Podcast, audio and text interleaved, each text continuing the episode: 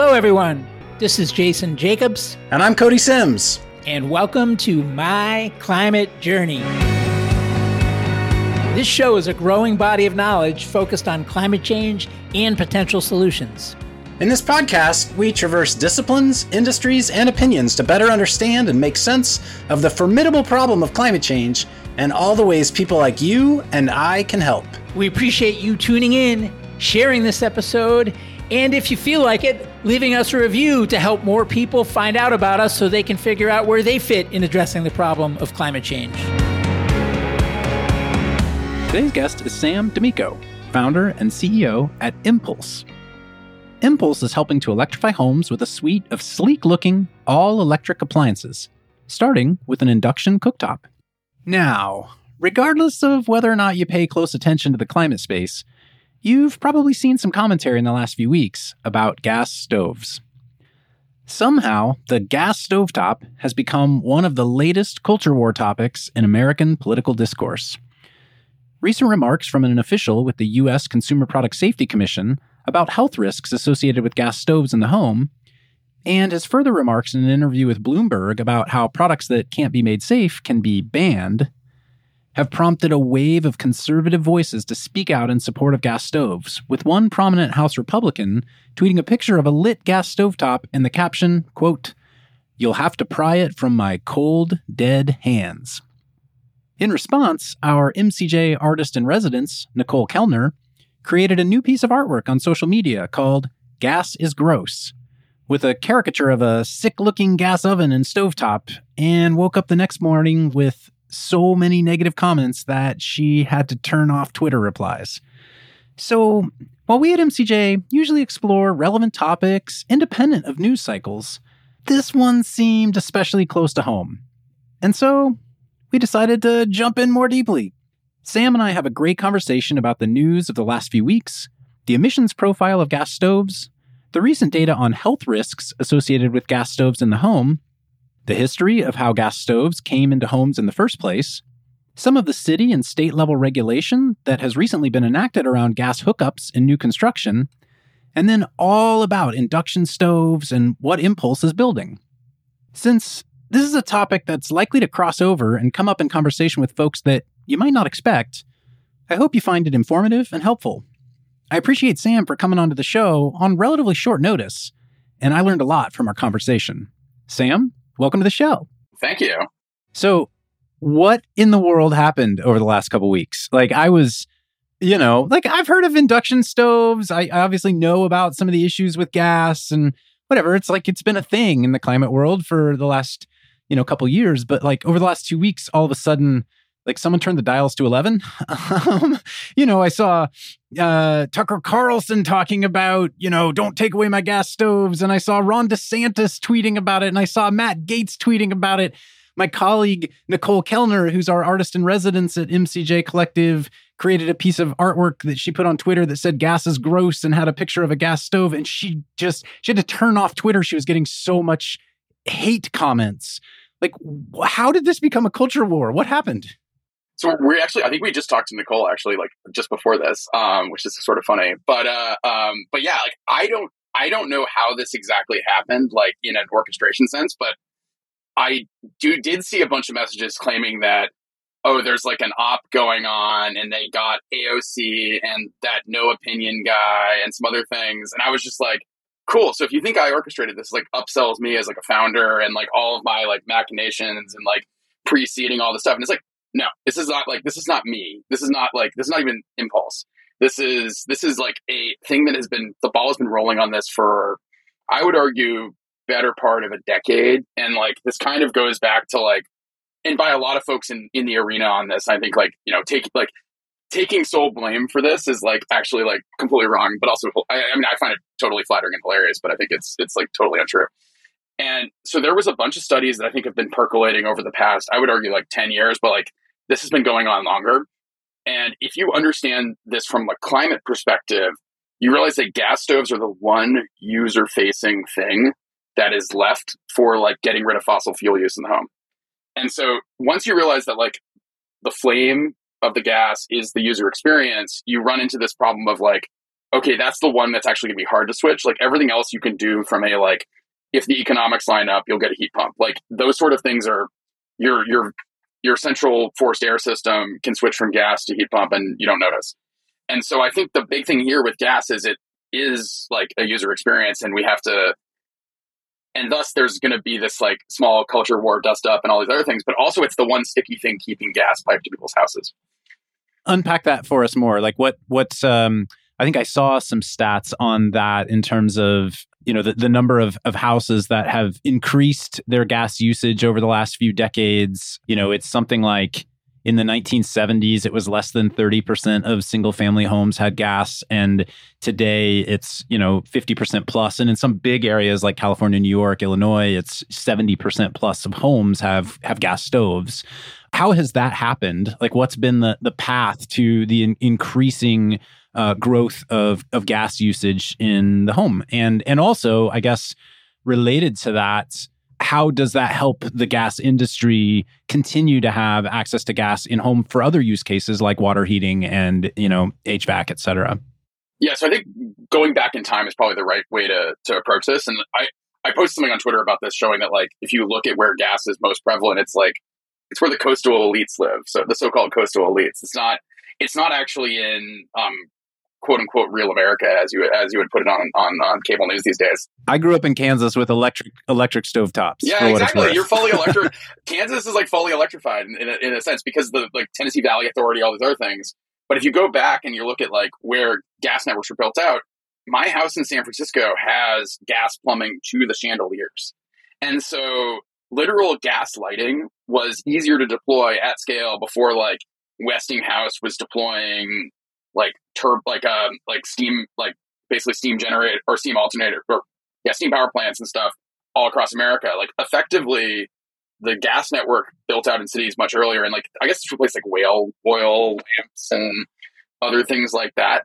Um, and so that that was the first thing that happened, starting in like I mean, really, it started before, but really took off in the 1880s when the gas mantle was invented, which I think was invented after the light bulb, which is also just really kind of hilarious on like when things happened um, where. And so all these cities built out gas networks. Then electricity became cheap. Lighting was clearly better with electricity. That took over there. But like these networks remained and uh, they weren't necessarily used for heating either. They were like, they were, I think it was mostly a lighting intention thing. You would sometimes have gas fireplaces. So like my place actually has a gas fireplace in with a chimney and stuff in there. This is a 1900 Victorian. But uh, you go you go and look at like where like my house when I grew up in north of Boston, like the there was an oil tank in the basement. And so we were using other fuel sources, whether they were wood stoves, whether they were oil heat, etc. And gas started taking over those, which was, I mean, arguably near term probably good because it was like lower particulate emissions, lower um, lower smog, lower all these other things at home use. But that was mostly because like electricity, like heat pumps weren't there. If you were like living in a cold environment, like you were stuck with resistive heat, and thus you had to pay the like power conversion tax. And like you could argue that this wasn't more efficient um, pretty easily at that point. Obviously, everything has changed since then, but that's kind of like the setting the stage for like why in the 60s plus like everyone was like homes started switching over to gas for for heating basically and so then what happened, I think, over the last few weeks, if I understand it, was someone in the US Consumer Product Safety Commission, uh, which is the federal government, came out and said, hey, you know, these gas stoves have health impacts to kids, and maybe we should think about regulating them which you know triggered this uh, extreme backlash of you know uh, uh, uh, of sort of anti-regulatory sentiments. You know, you can't take away my gas stoves. Is that? I mean, that, that's sort of that's where we landed today. There was a couple things that happened before that. So I think there was the Rocky Mountain Institute study that came out, and there was a couple other studies. Um, there was also there was also um, I think he goes by Curious Founder on Twitter. He did a bunch of measurements of his own kitchen Michael Thomas. Yeah. Michael, Michael Thomas. Thomas. Yeah, yeah, yeah, yeah. Yeah. So a number of, there was a bunch of like interesting studies that landed around the same time. And then people were also doing direct um, experiments. And so the CPSC commissioner, I think, started piping up right after some of the studies started landing. And then that brought this right into the culture war vortex, I would say. I mean, anytime the phrase "cold dead hands" comes up uh, around, uh, you know, uh, the, the rights to have a product, you know that it's it's entered the mainstream vortex. I think, and so what have we learned over the last few years about gas stoves in particular uh, from the emission side of things, um, but I think also from the human health side of things. What are the what are sort of the, the takeaway um, pieces of information for, for people to be aware of about you would never back a car into your living room and turn it on and let the tailpipe emissions run in your home without filtering them, obviously. And that has a catalytic converter on it, whereas your stove does not. So it's it's interesting.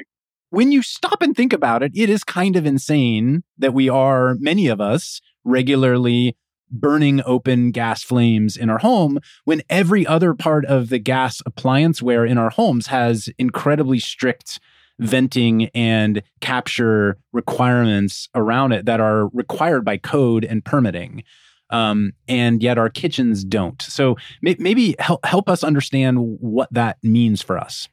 Let's start with like the gas network emissions and like all of the like let's the climate impact of let's ignore the CO2 aspect of it. because I think that's like I mean it's obviously important, but like imagine you've got a power plant and you've got a resistible electric stove, like you could argue that you could argue that the efficiency of that may be actually higher than a gas stove, or a gas stove could be potentially more efficient than that. The gas network itself is old and leaks, and so there is as the gas is transited to your house, it is leaking basically methane and other stuff. But the one you can really model easily is methane into the environment. That is a potent greenhouse gas that I think is like 30 times more potent than um, than uh, than CO2. So even if you lose like 1% of the methane in transit, like your your emissions are up by 30% basically. Now, the other thing is combustion isn't perfect. Like we're not talking about like you're not getting perfect mixing of the oxygen in the air with the methane. And so because you're not getting perfect mixing, um, and I don't work in rocket propulsion, that's the other company called Impulse. But if you don't get perfect mixing of the methane, like some of the methane is going to come out into the into into the environment, and so that's going to leak too. So like at some level, you're going to have methane leaks both in the network at your stove, and then the other part would be. So this um, is before you've even combusted anything. This is just state of affairs. Or during the combustion process, you're still also like some methane is not getting fully burned, basically. And then the the last part is I don't know how old your appliance is. A lot of people like brag about their like 1950s gas range that is like unkillable and amazing. We had one of those in our old office, and I literally could smell natural gas all the time in our office. So, ironically, like Impulse first office was uh, had a natural gas leak like all the time in it, and so that's kind of like the state of affairs with like getting the gas to you and like the burning of it. And so there's basically this like unaccounted for climate issue from methane getting out into the air through the network and your appliances and all this other stuff. This also happens on your furnaces as well. Um, it's just that that has a like a clean separation between where it's burned and like it goes out in exhaust versus going into your house basically like through your forced air system or whatever. That's kind of the state of affairs for like that. So there's, there's clearly like an additional climate risk from natural gas use in homes just from the fact that some of the gas doesn't burn. Um, the second thing is it burns really hot. And so this is something that I don't think people are like, like this is not something that is easily like obvious to people, but that blue flame, it means it's like, it, it's, it's above like 2000 degrees or something like that. And that is hot enough that it will convert oxygen and nitrogen into free radicals. And so when it does that, those can recombine into nitro- like nitrogen oxide and nitrogen dioxide, which are basically constituent components of smog. And that reaction is endothermic. So those individual like molecules may actually preferentially sink versus enter your hood with the hot gas. So you end up you end up kind of combining all of these things and you're like, okay, now you're generating like smog in your kitchen. You're also generating CO2, which is like people don't talk about this, but like I sleep with my door open because like I put a CO2 meter in my bedroom and it went up to like 1500 ppm when I sleep. And like if I open my door, it fixes that. But like your kitchen will actually, unless you have like a window open or something like that, like you'll have higher than usual CO2 levels. And that's not like great for cognition and other things like that. It's temporary, but it's not great for all these things. There's the nitrogen oxide, nitrogen dioxide risk, which a bunch of these studies coming out are saying there's a childhood asthma risk associated with it. Yeah, I have a um, a PurpleAir sensor, um, you know, in near my kitchen, and I, I, do have a gas stove. And when I cook, that thing turns red every time. Um, I, I don't know how much of that is the you know the, the, particulate matter coming off of the gas that's combusting and how much of that is food particles that are getting thrown into the air but i think the the michael thomas at curious founder uh, study that you mentioned that he published on Twitter did go into that, where he was able to he was able to figure out the separation of the two. I actually have an um, we're going to get into induction plates and induction burners and stoves and all that uh, shortly. I do have an induction plate as well, and I should do a, an A/B test against the two of them uh, just to to compare and contrast um, at some point. I, I haven't done that yet, which would actually be a fun little personal experiment to run. So I was going to predict that the defenders of um, like gas stoves will probably run the PM test. And like, I have an air quality meter. I forget the brand that I bought. Um, it doesn't really register when I turn my gas stove on. I think except for like CO2 might increase in my kitchen or something like that. Um, because it doesn't have the NO or NO2 uh, sensor in that system. The PM, when I measure it, comes from like I'm like I'm using a wok and it's making a mess kind of thing, and like that that's where you'll see a lot of the PM. But again, keeping in mind that that's not necessarily PM 2.5. That's like larger particles, and stuff like that that may be less long term harmful. Also, like we evolved around cooking food and stuff, so it's like it's like it's like it's it's worth noting that like humans control fire and like wood fire is like in the 500 something degree like it's in the it's in the like 400 to 900 degree sort of range. It can it, it's way harder to form nitrogen oxide nitrogen dioxide from a wood fire than it is from methane basically. And like these high temperature fires have only been more except for like niche uses like you're like like you're you're a blacksmith or something back in the day like those weren't like available in, in people's homes and stuff like that and then I think you, you mentioned the asthma risk. And I think the number that I saw was that 40 t- kids in homes with gas stoves are 42% more likely to contract asthma. I think it was like 14 or something, if I remember correctly. I want to be careful on those studies yet until we actually get a little bit more because one thing is I think it was kind of this like study of study with some correlationary stuff. So we want to just be like very cognizant that like it appears that there is real there's a real risk here, but like now there's going to probably be a much more detailed study following children over the next couple years, and we'll probably get like pretty direct data from a okay. Like, explicit study. I, like I'll say, I'll, I, my that's my guess. That's my guess. That's great. Yeah, the one I saw was from the UCLA School of Public Health, but you know, one study is one study, and I think you're you're right to caution us to not take one study out of context. Um, you know, that, that, until you can draw conclusions, you need to have multiple points of you know peer reviewed data that that can all be compared against each other. My point is, it seems like there's something real here. I think that we're going to get reinforcing data in the next couple of years. Is my, my guess. Yeah. And so, you know, the culture war was triggered over the potential for federal regulation around gas appliances in new home construction, which is mirrored, I think, after some of the lo- state and local regulations that we have seen come into place in certain geographies. So, California, for example, has passed legislation or regulation, I guess, to reduce commercial and residential emissions to 60% of 1990 levels by 2030. NYC has local law 97 that has a 40% reduction in building GHGs by 2030. Do either of them explicitly talk about gas hookups to the home and or gas stoves um, in in that case and or are there other forms of regulation that have gone direct to gas stoves as as a no-no going forward? Yeah, I'm trying to remember the exact. This is this has been kind of a blur in terms of in terms of like what's happened lately. I remember the first one was Berkeley actually just explicitly put a ban through, and then there was a bunch of discussion of this for oh, and, and for clarification, all these are for new construction. So no one's going to take away your gas stove in like any of these situations. I mean, I'll make an argument that you should replace your gas stove with, with what we're working on, but like, that, but like the point is, no one is coming for your gas stove in a like in a you know black helicopter 90s right wing paranoia sort of fantasy thing.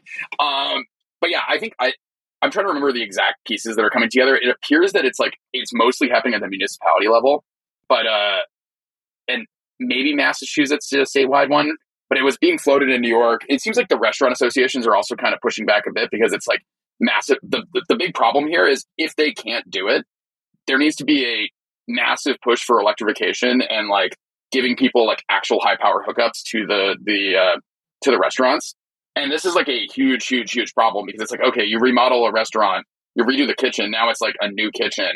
Suddenly you can't use gas and your panel is 100 amps. Like, okay, you're not going to be able to, like, you're not going to be able to do this. I've watched uh, The Bear, and I understand, you know, the the challenges of running a restaurant on a budget. Uh, by the way, best show of 2022. I need to go watch that actually, as someone kind of in the space, um, or Jason, I guess. Yeah. So the thing that's interesting is like the the pushback in LA was the Korean barbecue. Like it was like the end of Korean barbecue in LA, and I was like, what's really interesting with this is if you look at actually how these restaurants work, it's like if you actually had a barbecue grill that was electric at every station, at every table, the power draw for seating everyone would be off the charts nuts. And so this is something where like gas and potentially even charcoal with ventilation in some cases is like actually needed to plug a hole in the fact that our electric grid, like our electric electricity distribution to businesses like this, like we haven't addressed this need at all, basically super great point and you know the the sort of built-in sunk installation cost is always you know a huge consideration for any type of transition. And that sunk installation cost isn't just at the point of usage it's the whole infrastructure around it right? And um and you know to your point the the electric grid you know if if all of a sudden everything was pulling 220 presumably would uh, would have uh, major issues um I, I i would think. So California was pushing gas hot water heaters implicitly through Title 24, which is like honestly like it's a climate like resiliency sort of law, but like the Title 24 situation is like it because um, if you add an ADU to your backyard, you need a gas water heater because that would add peak loads to the grid. That would basically like if everyone in LA County got an ADU, then and they all had like a they all had like a hundred amp water heater, like that would be a huge, huge, huge problem in terms of in terms of what the electricity grid could actually handle. And so we're going to start running into this issue where like the needs of electrification, the desire for electrification is going to go up against like the fact that PG&E is super backlogged on like everything. Um, for instance, that's the Bay Area utility to clarify. And so it's we're kind of in this interesting spot where like we kind of know what the right thing to do is, but the system is literally wired in a way that is um, not necessarily conducive to large scale electrification.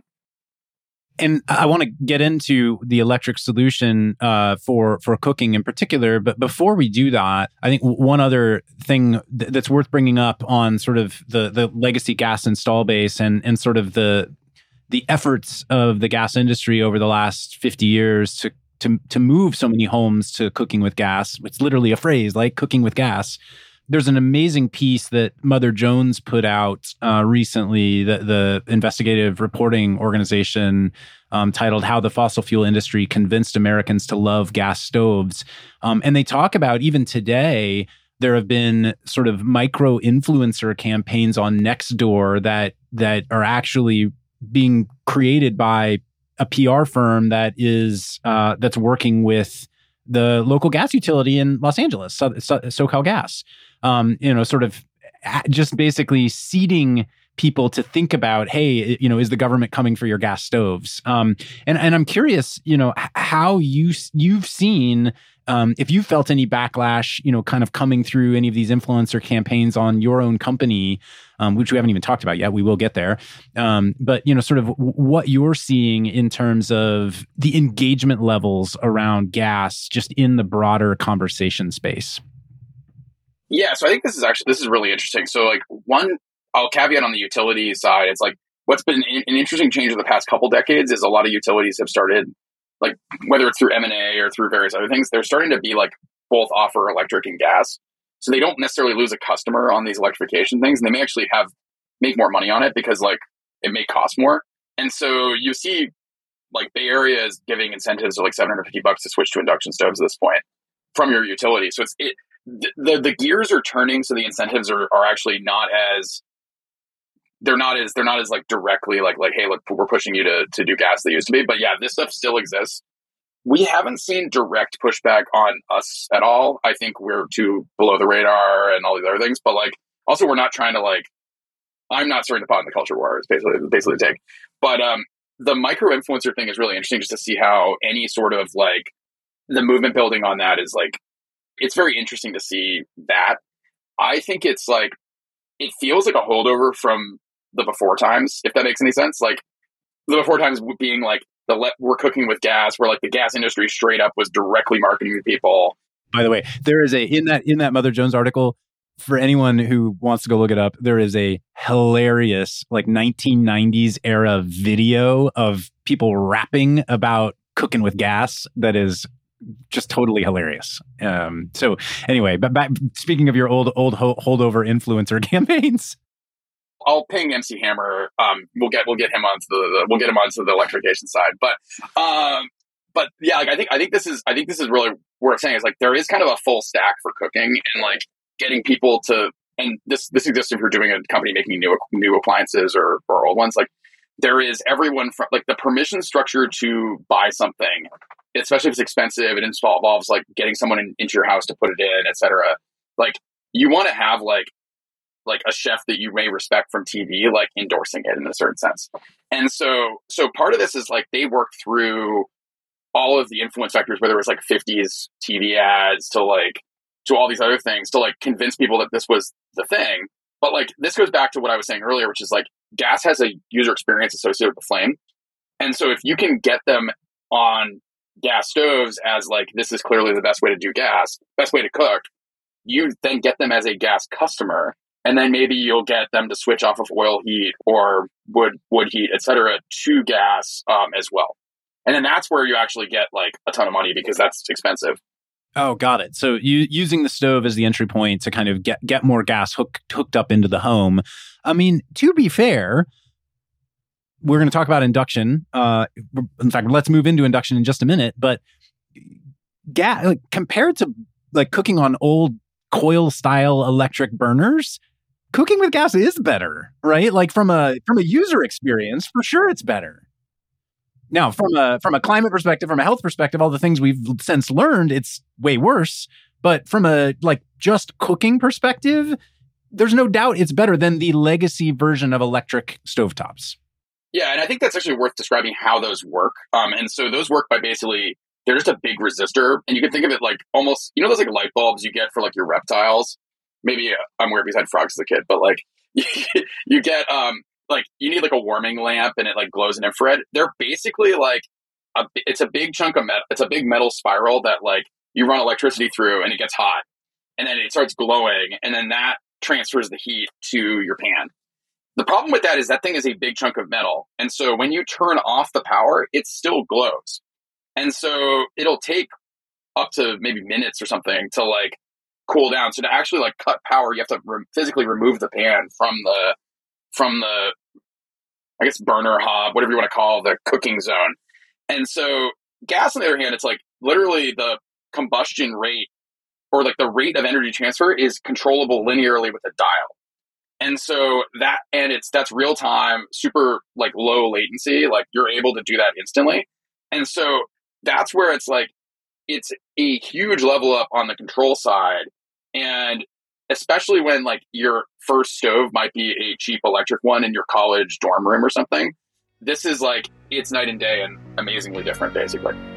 We're going to take a short break right now so our partner Yin can share more about the MCJ membership option.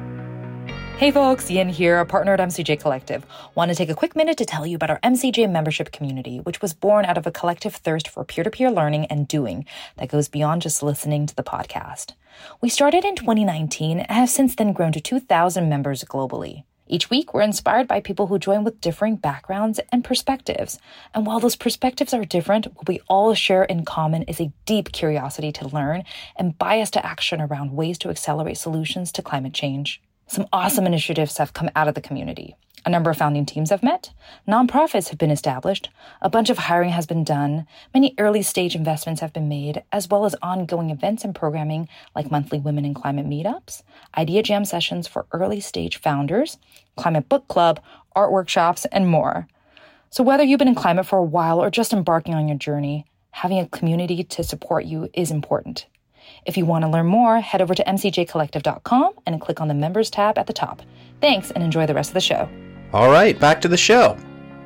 I would postulate that when most people hear, you know, we need to get rid of gas stoves and go to electric, people are thinking of these coil style electric stoves. um, or they're thinking of you know the the sort of sleek induction uh, or not in, uh, uh excuse me convection convection be very clear convection cooktops. That's called radiant electric actually. The ones that look like an induction the ones that look like an induction cooktop but they um they have like the, still that glowing heating element but it's below a sheet of glass that like transfers the infrared through it. And those have the same problem with like it takes a second for them to one get hot but then also cool down.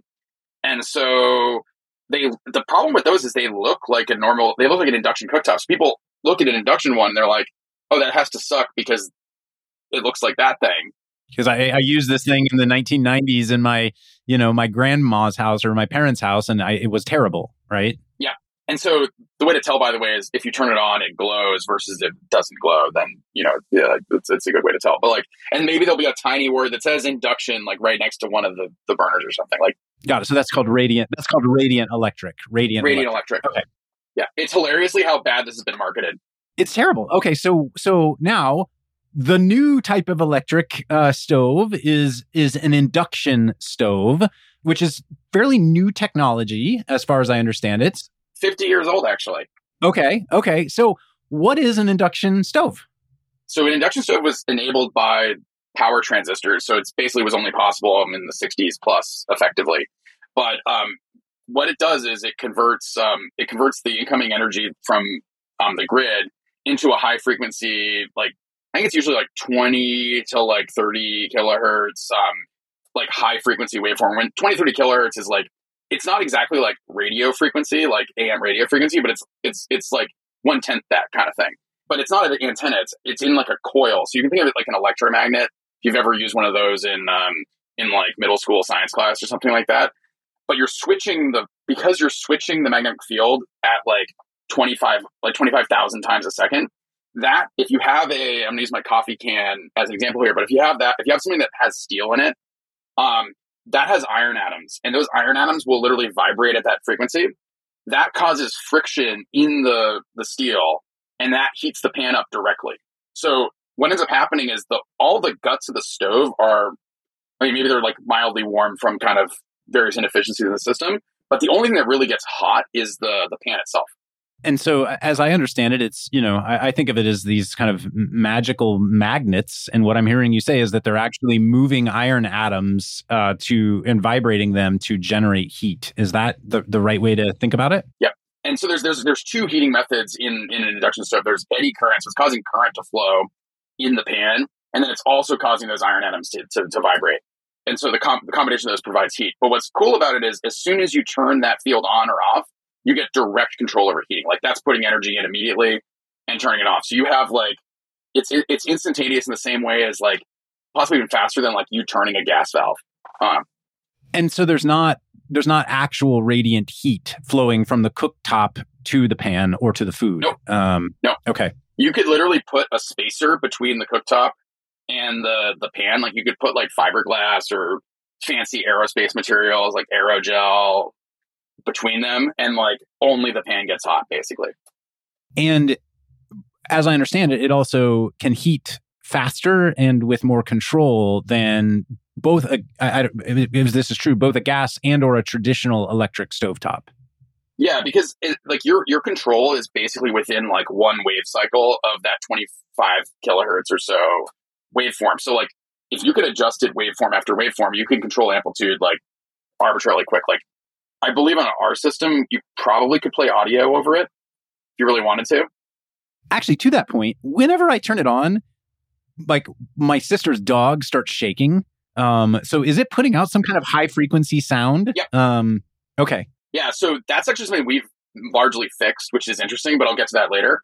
So when your so your, your induction stove runs off of um, AC voltage, that AC voltage has a 60 hertz um, line rate when that gets into the system, it gets chopped up and it gets rectified. So it gets actually converted to DC, but like with a like you almost take the absolute value of it. So that turns into a 120 hertz waveform. Now the next thing is that then gets converted. It goes through some capacitors and some other stuff, but it, get, it gets converted to that 25 kilohertz. You get a mixing of that like 120 hertz like line ripple with the 25 kilohertz, and that's what your dog hears.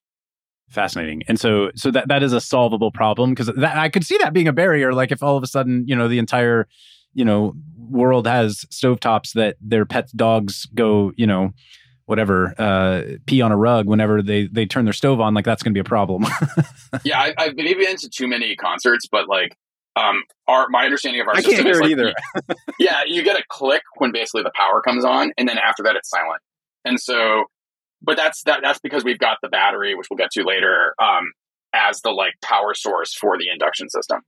if you know anyone listening who has a, a gas range and is like, "Oh, this sounds cool," uh, a you know, no emissions, b no no health issues, you know, c better control, d no flame or heat in my house, like no brainer. I want to do this.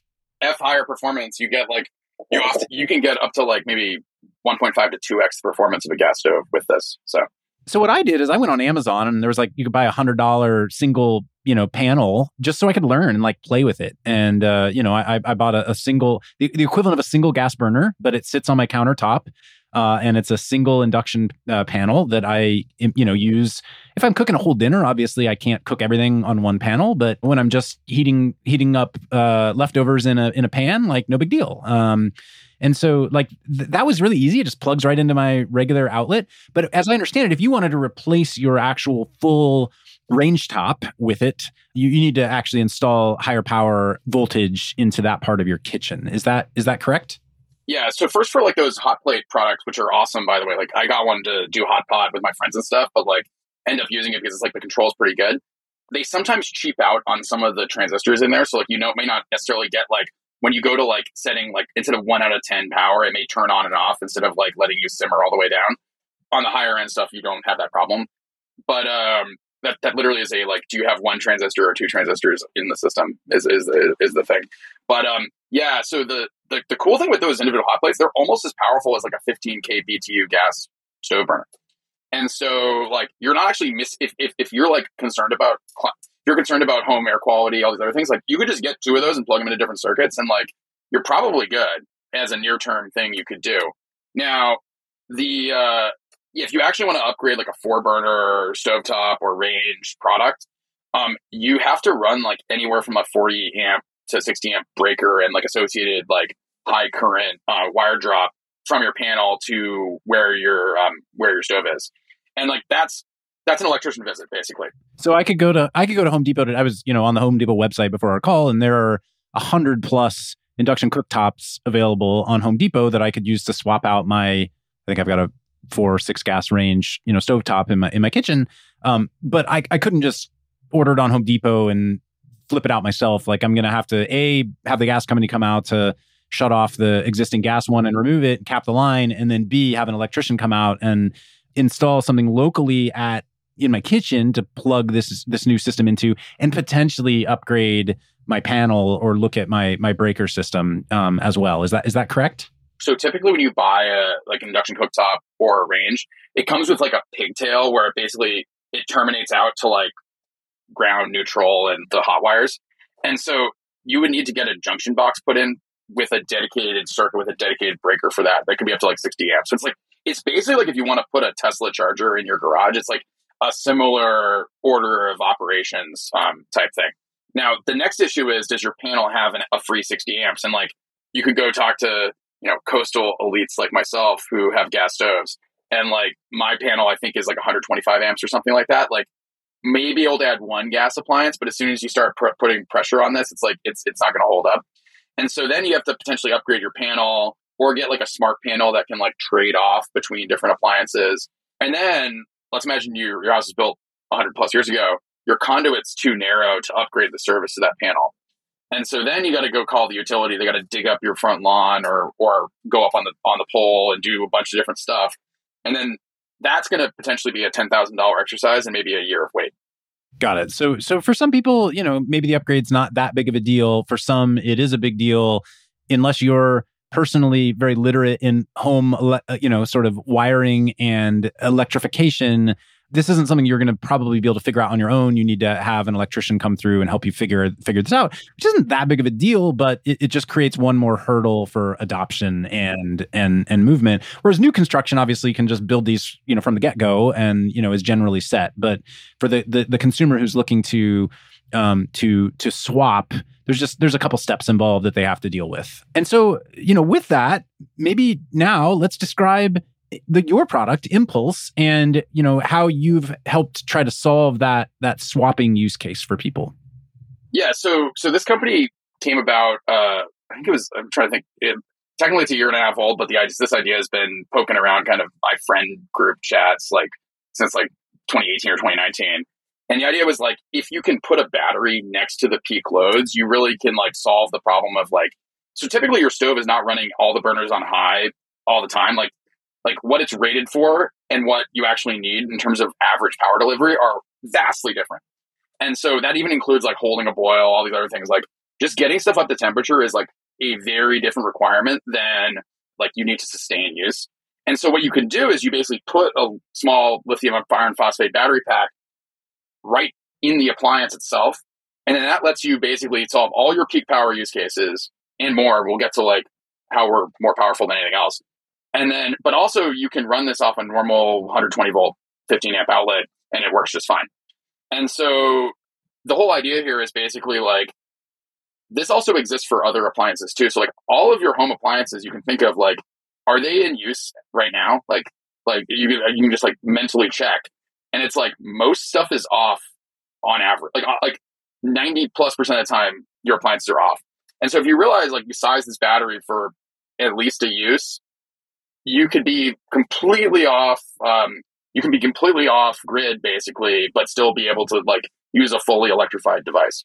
I mean, it's interesting, you know, whether it's Tesla or others have sort of trained us to think when it comes to home battery, like we have to buy this big multi thousand dollar monolithic battery as a backup system and to kind of solve everything you, your approach is hey let's let's explode this out into each appliance and use it so that each appliance can have its own you know kind of uh, supply and demand curve on energy usage. Um, is, is, is, am i understanding that correctly?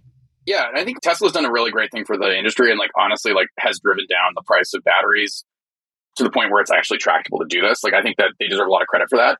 But like they're charging a thousand dollars per kilowatt hour for a uh, for a home battery system, and then like it doesn't solve the wiring challenge that we mentioned earlier with any of this other stuff. So it's like in some sense they're both an overpriced battery that mostly caters to like single family homeowners, and then also it's like you still don't have the the you don't solve the wiring challenges all this other stuff.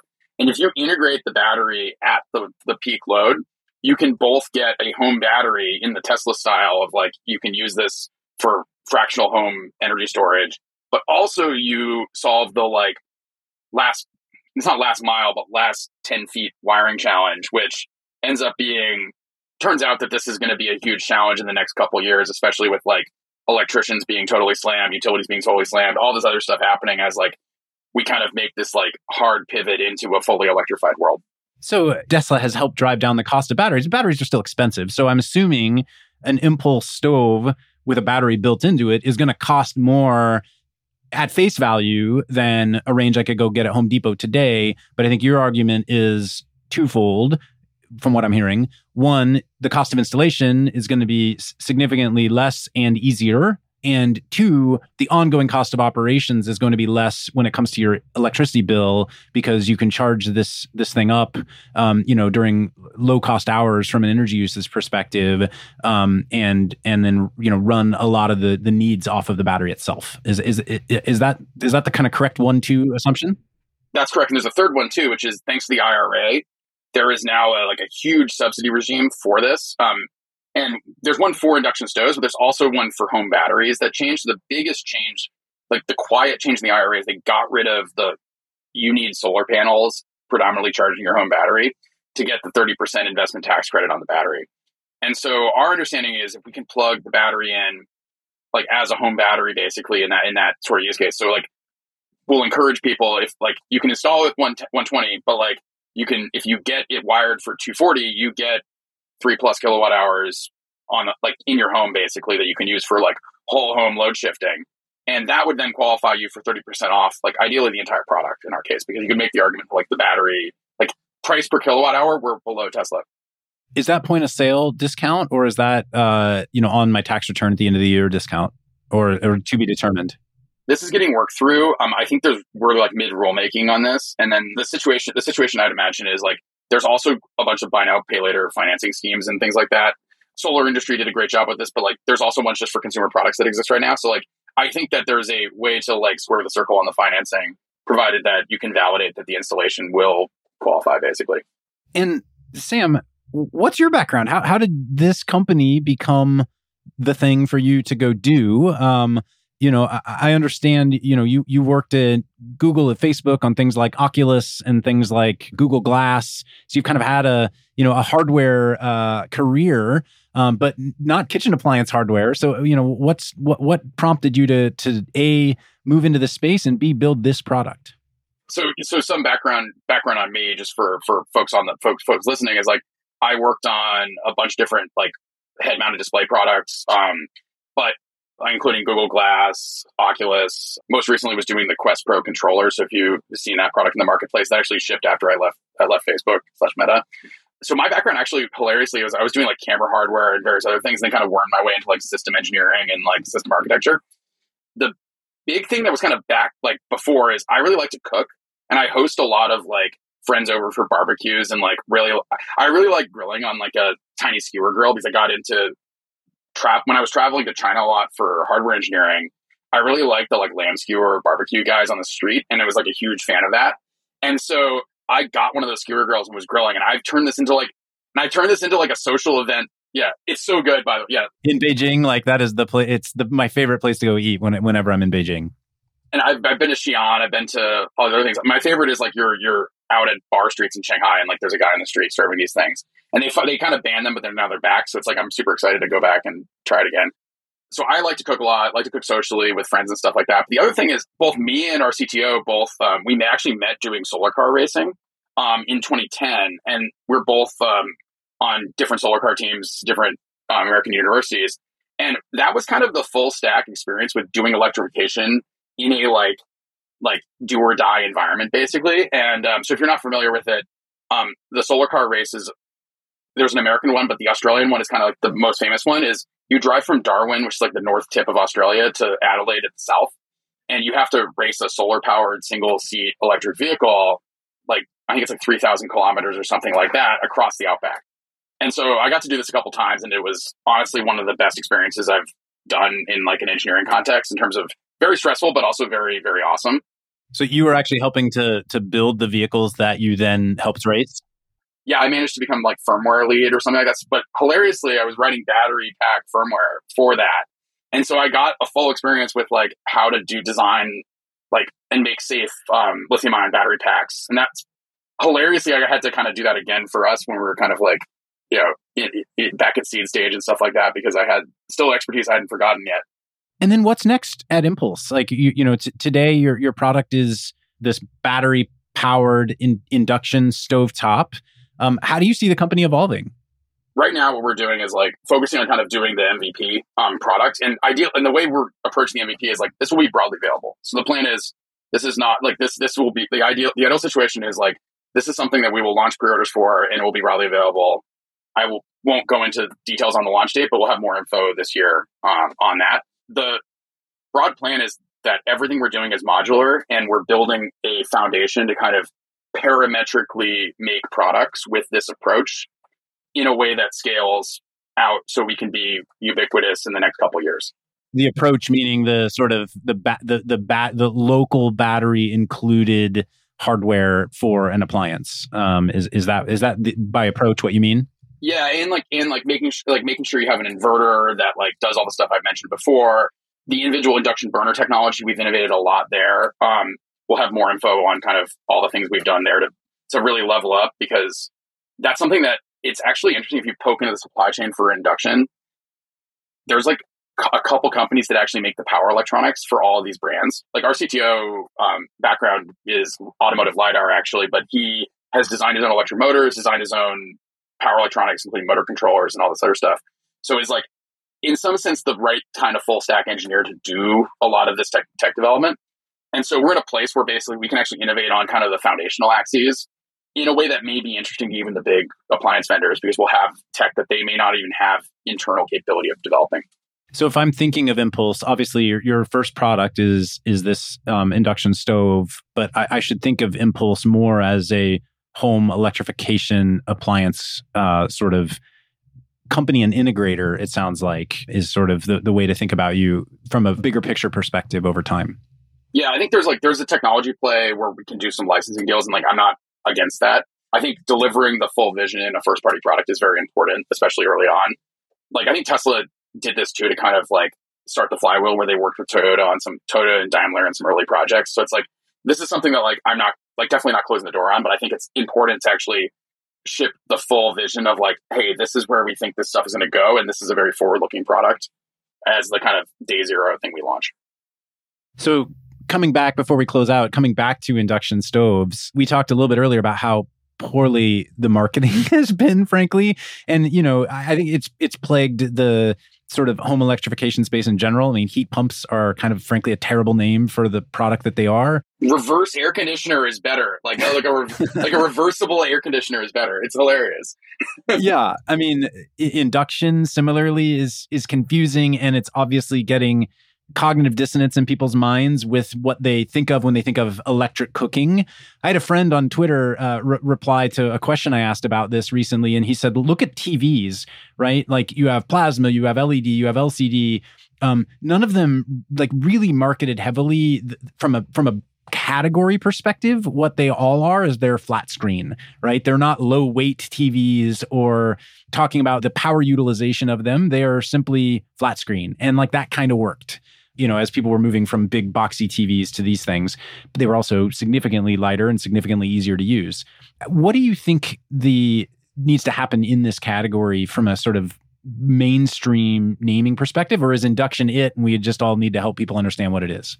Oh, I'll, I'll, give you the selfish answer, then I'll give you like the not selfish answer. The selfish answer is you just buy the impulse stuff, and like I think we can like exist as a brand that like tells you exactly what you're getting. But I think that's a little silly, and like you know, that's delusions of grandeur and all this other stuff. I do think that it's like very important to like, I think induction is going to break through and people will, will, regretfully just use it and know what it is um, because enough people are going to have that experience. There's also just a lot of like, I think confusion on the look and feel and various other things like that. So like, we're obviously going a little bit different in terms of like what we're planning on making the thing look like and various other things because I think like having it existing in different categories is important. But like my sense is power electronics getting cheaper. Like it should be a point where basically every cooktop is induction. Like that seems like an obvious no brainer from a like where the industry should go. And so then it's like, okay, I think it self addresses it, and maybe you can call it like glass cooktop or whatever you want to call like whatever you want to call that thing. Um, I think that's that's an important situation. Now, like for us, it's like the battery part. It's like interesting, but I don't think that's necessarily a like it will change the UX and that we have way higher performance than anyone else. Like we're we're able to do significantly more. I'll say at least two x versus like anything else in the market. But that's something where I think it's more associated with our brand than like what the capability would end up being. Yeah, I think this is actually this is a tricky one. I think it it almost requires like more of an educational thing. And like obviously Stephen Colbert a couple nights ago and like all this other stuff, like it's starting to break through. Um, but uh, that's something where I'm not sure if I necessarily am going to be the one to engineer like new branding beyond like our own branding as a company. Well, frankly, maybe a, a, culture war is the, the best thing that could happen to pe- to raising the awareness of what induction is. Um, who knows? Well, I think it, it's important to look at the like who has gas stoves and who has induction. I think it's like if you if you're neg- if you want to negative polarize all the gas stove users who are like like San Francisco like left leaning elite types to like switch to induction. Like you couldn't have engineered a better thing than have like congressmen taking photos with their like rental unit gas stove in their DC apartment kind of thing because they don't probably have one in their real house. That's something that actually is probably the bigger meta story here than like there being a culture war is that like because there's signs of the culture war, like it actually is going to cause the people in the cities to switch. So interesting. Your, your prediction is there will be some early adopters purely on virtue signaling, in addition to better performance. Um, but the the virtue signal, signaling is is going to cause a wave of uh, of movement as well. I don't think there's going to be a near term like ban of any type on this stuff. I think that that's that's probably pie in the sky on the federal level. Um, but I do think that like negative polarization is a potent force. I would say. Sam, thanks so much for coming on, helping us understand what's going on, and also explaining what you're building because it's it's super exciting and um, excited to see it out in the wild here, hopefully soon. Thanks so much. Thanks again for joining us on the My Climate Journey podcast. At MCJ Collective, we're all about powering collective innovation for climate solutions by breaking down silos and unleashing problem solving capacity.